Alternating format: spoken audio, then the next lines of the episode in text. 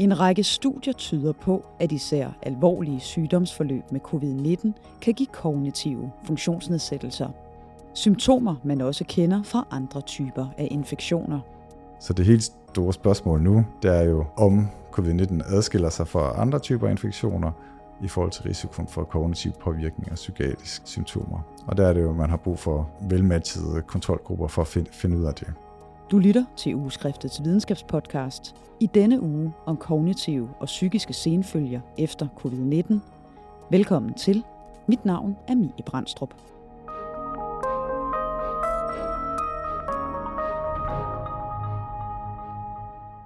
Jeg hedder Michael Eriksen Bindras og er professor og overlæge på Psykiatrisk Center København og Københavns Universitet. Michael, vi skal jo snakke om øh, senfølger efter covid, og i særdeleshed sådan det kognitive og mentale. Her to år inde i, øh, i coronapandemien, kan du sådan starte med at fortælle lidt om, hvad du forskningsmæssigt har brugt tiden på i forhold til øh, covid-19 i den periode, der er gået? Altså allerede inden pandemien havde jeg forsket gennem længere tid i, hvordan øh, infektioner og immunsystemet og autoimmune reaktioner kunne påvirke øh, hjernen. Så da pandemien kom, var det meget naturligt at også se på, om covid-19 øh, ligeledes kunne påvirke hjernen, om det adskilte sig fra, fra de andre infektioner og immunrespons. Og det har vi gjort både ved et klinisk studie sammen med overlæge og lektor Daniel Concella fra Neurologisk Afdeling på Rigshospitalet, og også PhD-studerende Vardan og Sestian, hvor vi har øh, screenet alle patienter, som var indlagt med covid-19 dagligt, og så også fulgt dem op seks måneder efter, så der er en, en klinisk del. Og nu er vi også i gang med en, øh, en registerforskningsdel, hvor vi kan se på alle, der har haft infektion i hele Danmark, og så følger dem op for psykiatriske og neurologiske komplikationer efterfølgende. Og desuden har vi også deltaget i internationalt samarbejde med forskellige metaanalyser af, om patienter med psykiatrisk sygdom har øget dødelighed efter covid-19, og i hvilken grad de får vacciner. Så det er sådan lidt bredt øh, forskningsfokus på det.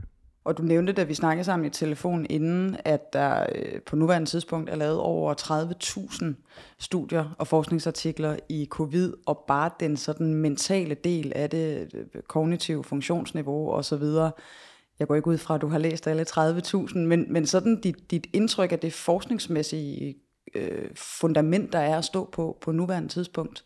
Ja, man kan, man kan sige, at der er også lavet et, øh, et, en Nature-artikel med gennemgang af det, hvor det faktisk samlet bare på covid, er det over 300.000 artikler, så specifikt på i forhold til de øh, psykiatriske og kognitive øh, påvirkninger, der er det faktisk nu op på over 35.000. Øh, Men gennemgående er, at øh, de fleste af de studier ikke har kontrolgrupper med, og har svære metodologiske udfordringer, altså er tværsnitsstudier eller spørgeskemaer og næsten ingen af dem har fulgt patienter før og efter, de bliver påvirket af covid-19. Så man siger, et gennemgående træk er, at der er få studier derude faktisk, på trods af alle de her artikler, som faktisk har matchet øh, kontrolgrupper og har fulgt øh, populationen longitudinalt, som faktisk kan sige noget om, hvad der er specifikt for covid-19, og hvordan det adskiller sig i forhold til andre infektioner, og i hvilken grad der faktisk er senfølger, der er relateret til covid-19.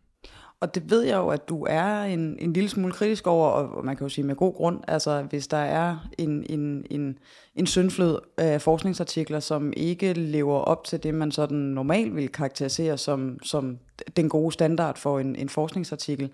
Hvis vi skal gå lidt mere i dybden med det, hvad er det så mere præcis problemet er med ja, de mange, mange, mange øh, studier, der er kommet indtil videre? Det er jo dejligt, der, der er forsket så meget ind i det, øh, og det har også været mange udfordringer med at lave forskningsstudier i den her pandemi, og svært at inkludere kontrolgrupper. Men det er, hvad vi kan lære af det til fremtidige pandemier, der skal laves væsentligt færre studier, men så fokus på, at de er gode studier, og faktisk store nok til at kunne sige noget om det, man studerer, og så har øh, kontrolgrupper, og at de også bliver fuldt øh, longitudinalt. Og så vil vi have mere evidens end det, vi står med i dag, på trods af alle de studier, der faktisk er publiceret derude. Men har øh, udfordringen været, at det er fordi, det simpelthen har skulle gå for hurtigt, så det man øh, normalt vil gøre ved et studie med, du siger, med kontrolgrupper og øh, blindet forsøg og alt muligt andet, at det har man måske ikke haft tiden til, eller også så øh, har man i hvert fald tænkt, at nu vil vi gerne have nogle resultater hurtigt.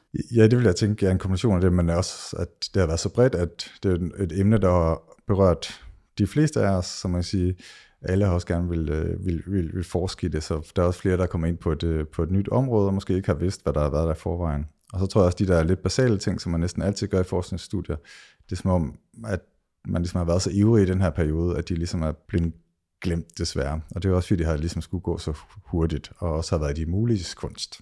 Michael Eriksen Bindros peger dog på, at forskningen i vacciner var underlagt et enormt tidspres, hvor det lykkedes at lave randomiserede, kontrollerede studier af høj kvalitet.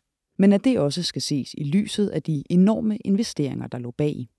Omkring de mange studier i kognitive senfølger efter covid, fremhæver han nyere metaanalyser, der samler op på den tilgængelige viden. Og de er jo gode på den måde, at de ligesom for en har gennemgået alle de artikler, der er, og de her metaanalyser, de viser, at det er 20-22 procent, som, øh, som har påvirket øh, kognition. Men de studier, der så er inkluderet i metaanalyserne, de har øh, stort set ikke nogen øh, kontrolgrupper. Men de studier, der er lavet af populationsbaserede studier, der viser de så, at det er 12 procent, som har kognitive øh, påvirkninger i 12 uger efter Øh, man har haft øh, infektion, og det er 18 procent hos dem, der har haft øh, infektion i svære grad. Altså der ser ud til at være noget med, med sværhedsgraden af infektionen. Men også det her studie havde heller ikke kontrolgrupper. Så det er først kommet her inden for det sidste halvår med studier, hvor der var kontrolgrupper. Og det største studie er fra UK Biobank, hvor de faktisk har haft kognitive mål og også hjerneskanninger foretaget inden covid-19-pandemien, og så har haft de samme personer ind igen, hvor der så er nogle af dem, der har haft øh, en covid-19-infektion, og så andre, der ikke har haft, og så kunne sammenligne de, de tal. Og i det studie, der har de lavet 10 forskellige øh, koordinationsmål, og ud af de 10 var der kun to af dem, der faktisk var signifikant forskellige. Og det var så noget med øh, opmærksomhed og bearbejdningsemne. Og der, hvor der var forskel, det var faktisk primært hos de, de ældre, altså over 60 år i det her studie. Og der var sammenligningen ikke personer, der har haft andre infektioner, men bare de andre, der har deltaget i covid-19-pandemien. Så på den måde havde det heller ikke styrke til at vise, hvad der var specifikt for covid-19 versus andre infektioner. Men det er nok det største og mest øh, velgennemførte studie indtil videre med, øh, med kontrolgrupper. Og hvad kan man så trods alt bruge det studie til, selvom det så også har sine mangler? Ja, man kan sige, at det ser ud til, at der er en påvirkning af øh, øh, den kognitive øh, funktion øh, hos patienter, der har haft covid-19-infektion. Øh, øh, øh så derfor, jeg synes i høj grad, at man kan bruge øh, det studie. Og så har vi også selv lavet et, øh, et studie, hvor vi har fulgt patienter seks måneder efter, de har været indlagt med øh, covid-19, og så sammenligner med en matchet kontrolgruppe, hvor de i den kontrolgruppe havde været indlagt med andre sygdomme, herunder infektioner og hjertesygdomme. Og der fandt vi faktisk også, at der var en signifikant forskel, at dem med covid-19 klarede sig dårligere end den matchede kontrolgruppe, men det var en, en relativt lille øh, forskel.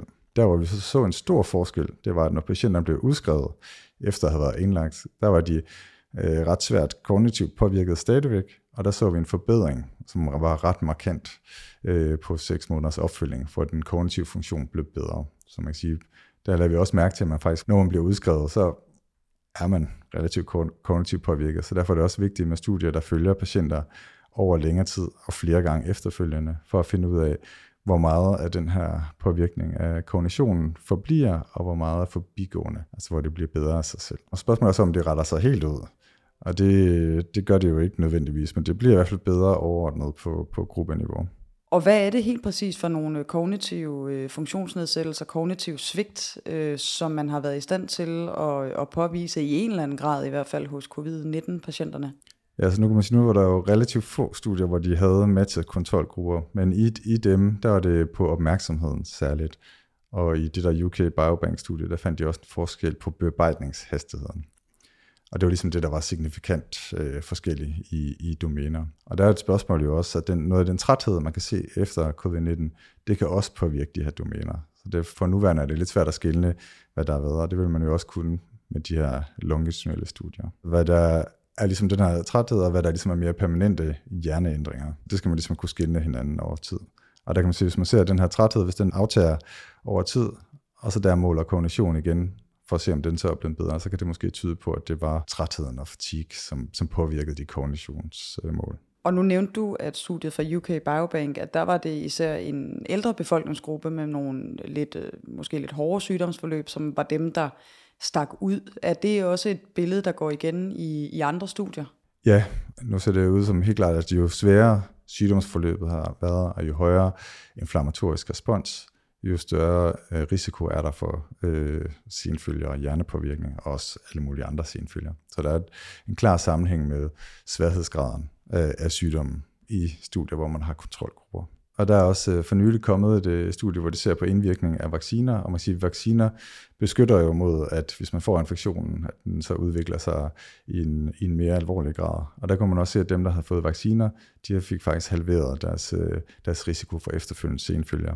Og det hænger jo sandsynligvis også sammen med, at deres forløb netop var mindre alvorligt overordnet på gruppeniveau, øh, end dem, der ikke har haft øh, vaccinationer. Og vi kan selvfølgelig heller ikke udelukke, at der også kan være en forskel mellem de forskellige typer af øh, SARS-CoV-2, om det er omikron for eksempel, som også har et mildere forløb, om der er forskel på typen, eller er det bare det, at de har et mildere forløb.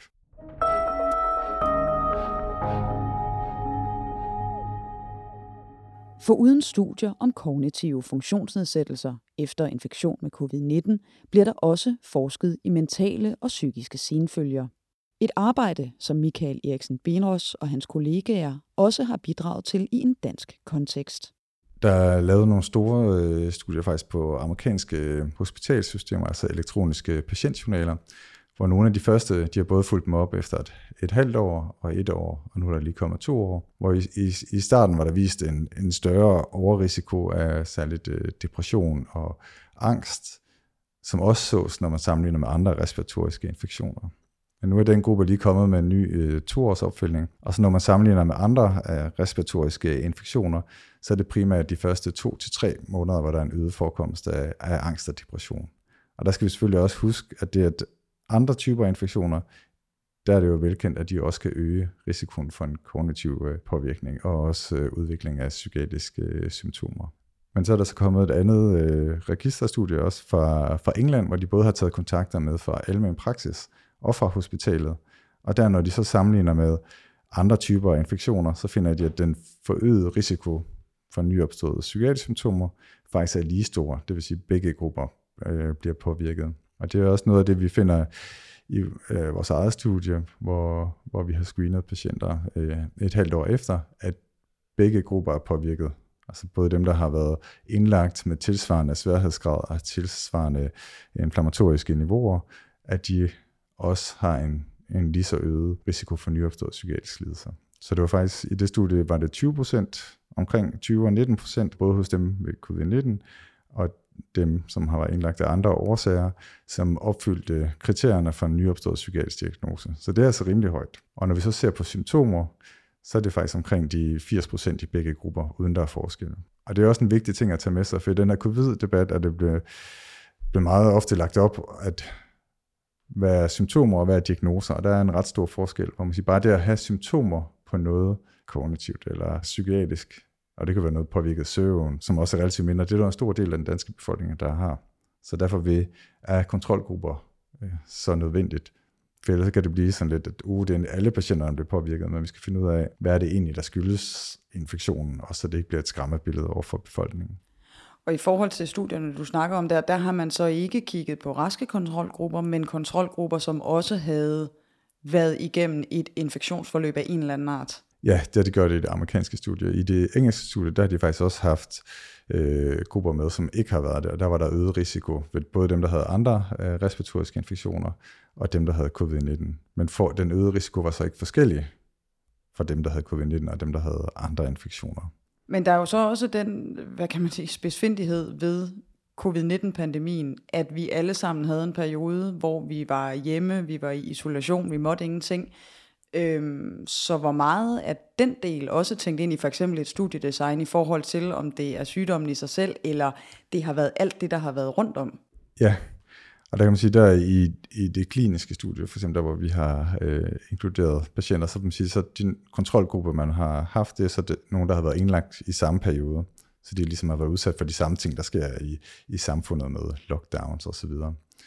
Men i nogle af de andre sådan, øh, på hospitalsregister, øh, så har man selvfølgelig prøvet at kontrollere på det for forskellige måder, men man kommer nok ikke helt udenom det. Så noget af det, man er nødt til, det er at følge det over tid og se om der er en større, ser ud til at tage en større indvirkning i starten, og den så klinger af efterfølgende. For der kan jo også være noget psykologisk komponent af, at man har fået den her sygdom, man har hørt så meget om i medierne, kan give alle mulige senfølger. Og det kan jo også ubevidst og indirekte påvirke, at, at der måske er en øget rapportering øh, af de her øh, symptomer. Det vil man formode klinger af over tid. Så derfor er undersøgelser, der følger øh, de her grupper længere, jo absolut øh, nødvendigt for at adskille de her forskellige faktorer fra hinanden. Og nu har vi snakket lidt om øh, nogle af de mange studier, der er i forhold til kognitive funktionsnedsættelser, og også sådan mentale påvirkninger, øh, og hvor mange studier, der rent faktisk er kommet. Øh, hvor meget nyt er der i det, man, man ved øh, i forhold til, hvad man tidligere har vidst om, om infektioner og, og de her forskellige former for symptomer?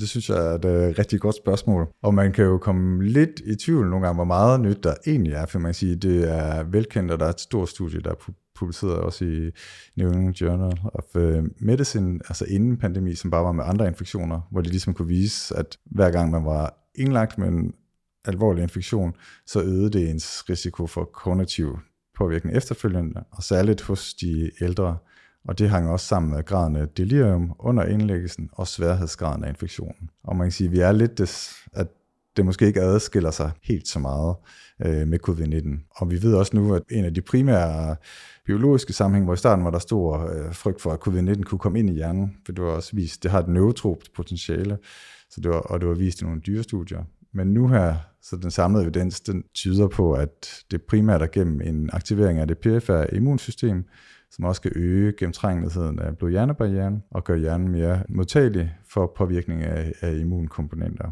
Og herudover så kan det at have en kritisk sygdom og have iltmangel under indlæggelse eller, eller vaskulære påvirkninger af hjernen jo også øge risikoen for kognitive påvirkninger og øh, psykiatriske symptomer. Og så er det mere sjældent, at der også kan opstå en såkaldt autoimmun reaktion, altså hvor der immunsystemet kommer til at overreagere og også kan reagere mod kroppen selv herunder hjernen, men det er, det er sjældent, at det forekommer. Og endnu mere sjældent er det nok, at selve infektionen kommer ind i hjernen. Altså på verdensplan er det faktisk kun beskrevet på case-niveau, at man har fundet det hos mennesker øh, med aktiv infektion i cerebrospinalvæsken.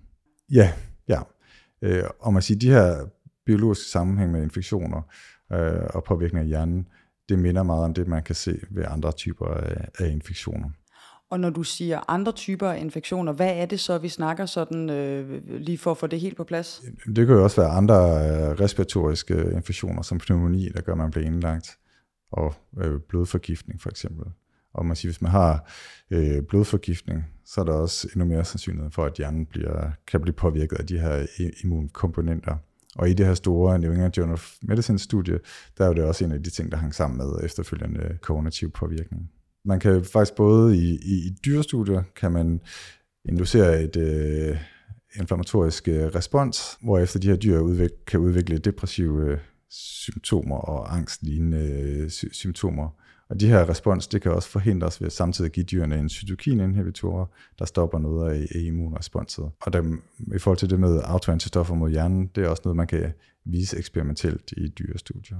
Og der var faktisk også lavet et, øh, et studie, som faktisk havde lavet en, en dansk øh, gruppe også. Jeg tror, det er Bente Klarlunds gruppe for nogle år siden, hvor de gav en lille smule øh, LPS, sådan noget overfladesubstans på en bakterie, der kan inducere inflammation hos øh, raske studerende, der lavede en kognitiv test inden, og så fik de en lille smule af det her. Man har kun gjort det en lille bitte smule for ikke at kunne lave skadevirkninger.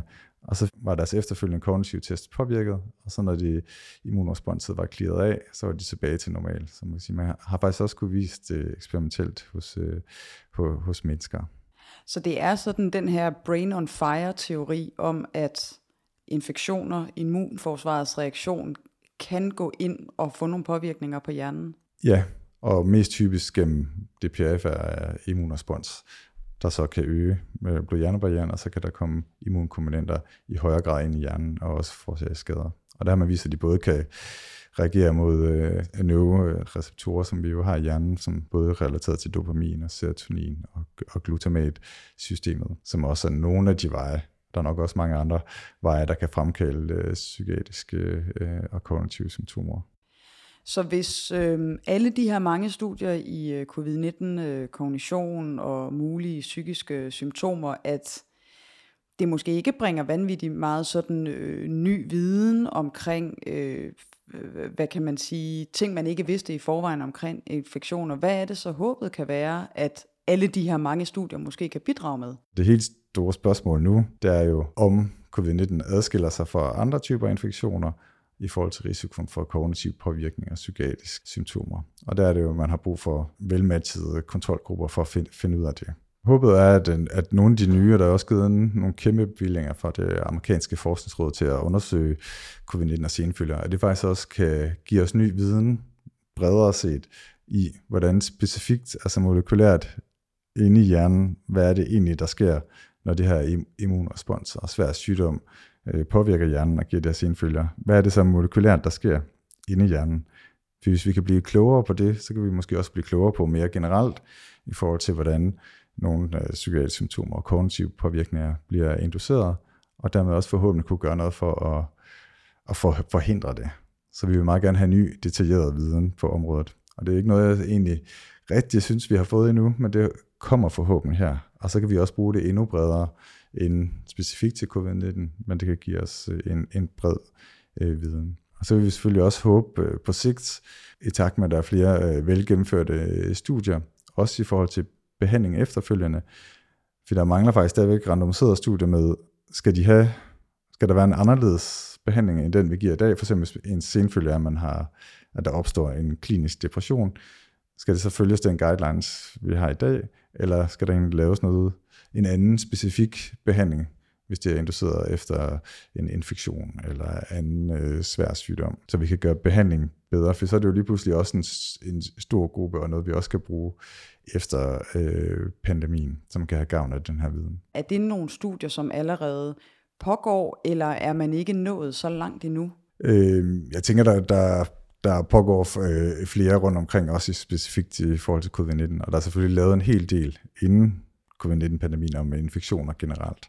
Men jeg tænker, at der er kommet så stor funding til det, så jeg håber, der vil være nogle af de studier, der faktisk kan give os øh, ny viden og indsigt på, på området. Og de studier, som så begynder at enten at blive fundet, eller bare dukker op i, i de her år, er de så begyndt at tage højde for nogle af de ting? Altså at det primært var de tidlige studier, som, som ikke levede op til, til det, man vil kalde normal god standard? Ja, det synes jeg. Vi ser det ligesom her inden for det, altså det er særligt inden for det sidste halvår, hvor de studier, der så begynder med at publicere nu i de større tidsskrifter, det er nogen, der netop i højere grad tager højde for de her ting. Så det går helt sikkert den, den øh, rigtige retning. Der er jo noget, der tyder på, som vi har snakket om, at de her øhm, kognitive funktionsnedsættelser hos øh, covid-19-patienter er noget, man oplever øh, bredere set, både hos øh, folk, der er, har været igennem forskellige sådan, infektionsforløb, men også hårdere sygdom. Kan, kan det give anledning til, at man måske skal brede nogle af de tilbud til covid-19-patienterne ud til andre patienter også? Ja, det tænker jeg godt, det kan potentielt. Altså, man skal selvfølgelig først have undersøgt, hvad der faktisk virker, øh, men så kunne man godt tænke sig, at det var noget, der eventuelt bredes ud til høje risikogrupper øh, for at udvikle netop øh, kognitive eller psykiatriske senfølger efterfølgende. I hvert fald for at blive opmærksom på dem, også så man kan behandle dem øh, hurtigst muligt. Så det tænker jeg også var noget, vi kan lære af, af pandemien. Er det, er det en patientgruppe, man har været sådan voldsomt opmærksom på tidligere? Nej, det tænker jeg faktisk ikke, man har været. Jeg tror heller ikke, der har været sådan en generel opmærksomhed på, at øh, en hel del patienter, når de faktisk udskrives fra hospitalet, så er de ikke bare helt raske igen, så er de faktisk svære øh, kognitivt påvirket og har måske også psykiske udfordringer, hvor der ikke nødvendigvis er en, øh, en, en klar opfølgning øh, for det. Så det tænker jeg også er noget, der kan være et fokusområde efter pandemien til at identificere, hvilke af den type patienter, der faktisk måske skal have en opfølgning, og hvilken de skal have. Så det kan være, at vi begynder at få mere fokus på mental genoptræning? Ja, det kan, det kan sagtens være. Det tænker jeg jo uh, vil, være en, vil være en god ting. For man kan sige, hvis, uh, hvis hjernen ikke fungerer ordentligt, så fungerer uh, resten af ens uh, liv heller ikke. Uh, så der er vi nødt til at, at hjælpe patienterne bedst muligt. Jamen øh, Michael Eriksen Benros, tusind tak, fordi jeg måtte øh, komme på besøg og tale med dig om senfølger, kognitive senfølger efter covid. Så tak. Ja. Tak for, at du ville komme.